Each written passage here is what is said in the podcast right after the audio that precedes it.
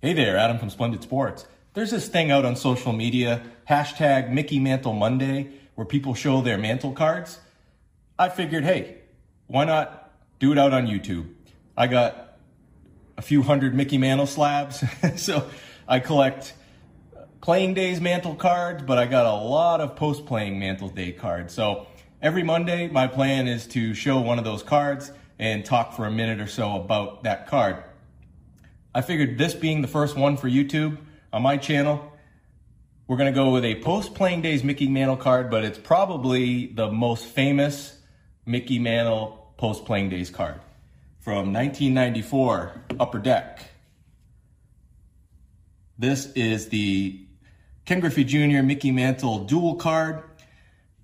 This card is in particular autographed just by Mickey Mantle. So Upper Deck had uh, 3,000 total of these cards that they uh, say were, were, put into the 1994 set, and a thousand of them were autographed by Mickey Mantle only, a thousand were autographed by Ken Griffey Jr. only, and then there were a thousand where both autographed the card.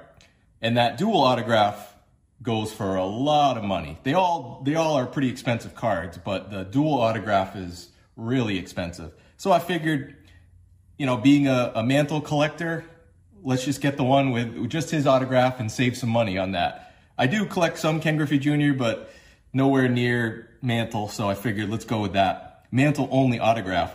So this one that we have here, this is a very condition sensitive card.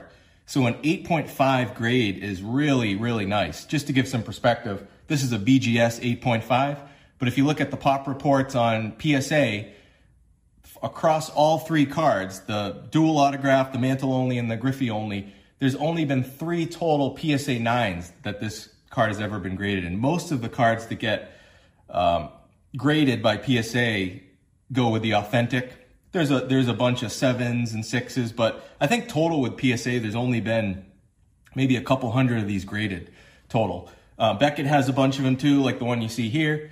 Uh, there's only been I looked at three 9.5s ever graded in this. There's there's uh, some nines and then uh, you know a few 8.5s like you see here. But again, it's a very condition sensitive set, and this card especially, it's very tough to find. And I tell you, as someone growing up collecting cards in the 80s and 90s, I have opened a lot of packs of 94 Upper Deck, and you know this is the ultimate chase card, clearly from that set. But there's some other great cards and inserts in that set uh, but this was always the one that, you know, if you're opening 94 Upper Deck Baseball, the dream was to pull one of these. I never did. I bought this one after the fact, already graded. Uh, but to give you an idea on why I probably never pulled one of these out of a pack, if you look on the back of a pack, and I did this recently because I did buy a box uh, last year of, of, 94 Upper Deck here, and um, just with the long shot to try to get uh, this card. But uh, the the pack odds on the back say these are one in every three three thousand three hundred ninety packs, thirty three hundred ninety packs, uh, every one of these. So that just goes to show how rare this card and how hard of a pull it is. And so this one here, if you look at the subgrades on the back, we have 9.5 centering, eight corners, nine edges, 9.5 surface. So really, really nice condition sensitive card uh, nice condition card, and just an outstanding card that I love. Um, as you can see here, the autograph grade is a nine. I've never really cared that much about autograph grades, to be honest. I just go by how it looks. And you guys tell me, does that look like a accurate grade, a nine on that? Not only does Mickey Mantle have such a beautiful autograph, and to know that he signed this probably like right before he died, when he died in 1995, and probably signed this card a year or so before that. Uh, just, you know, holds extra special meaning. But I'll tell you, the autograph looks fantastic to me. Um, let me know what you think. Do you think a nine is accurate? I don't really care about the grade either way, but it was just interesting to, you know, I've seen a lot of autographs that get that 10 autograph grade, and uh, to me, they didn't look as good as this autograph here.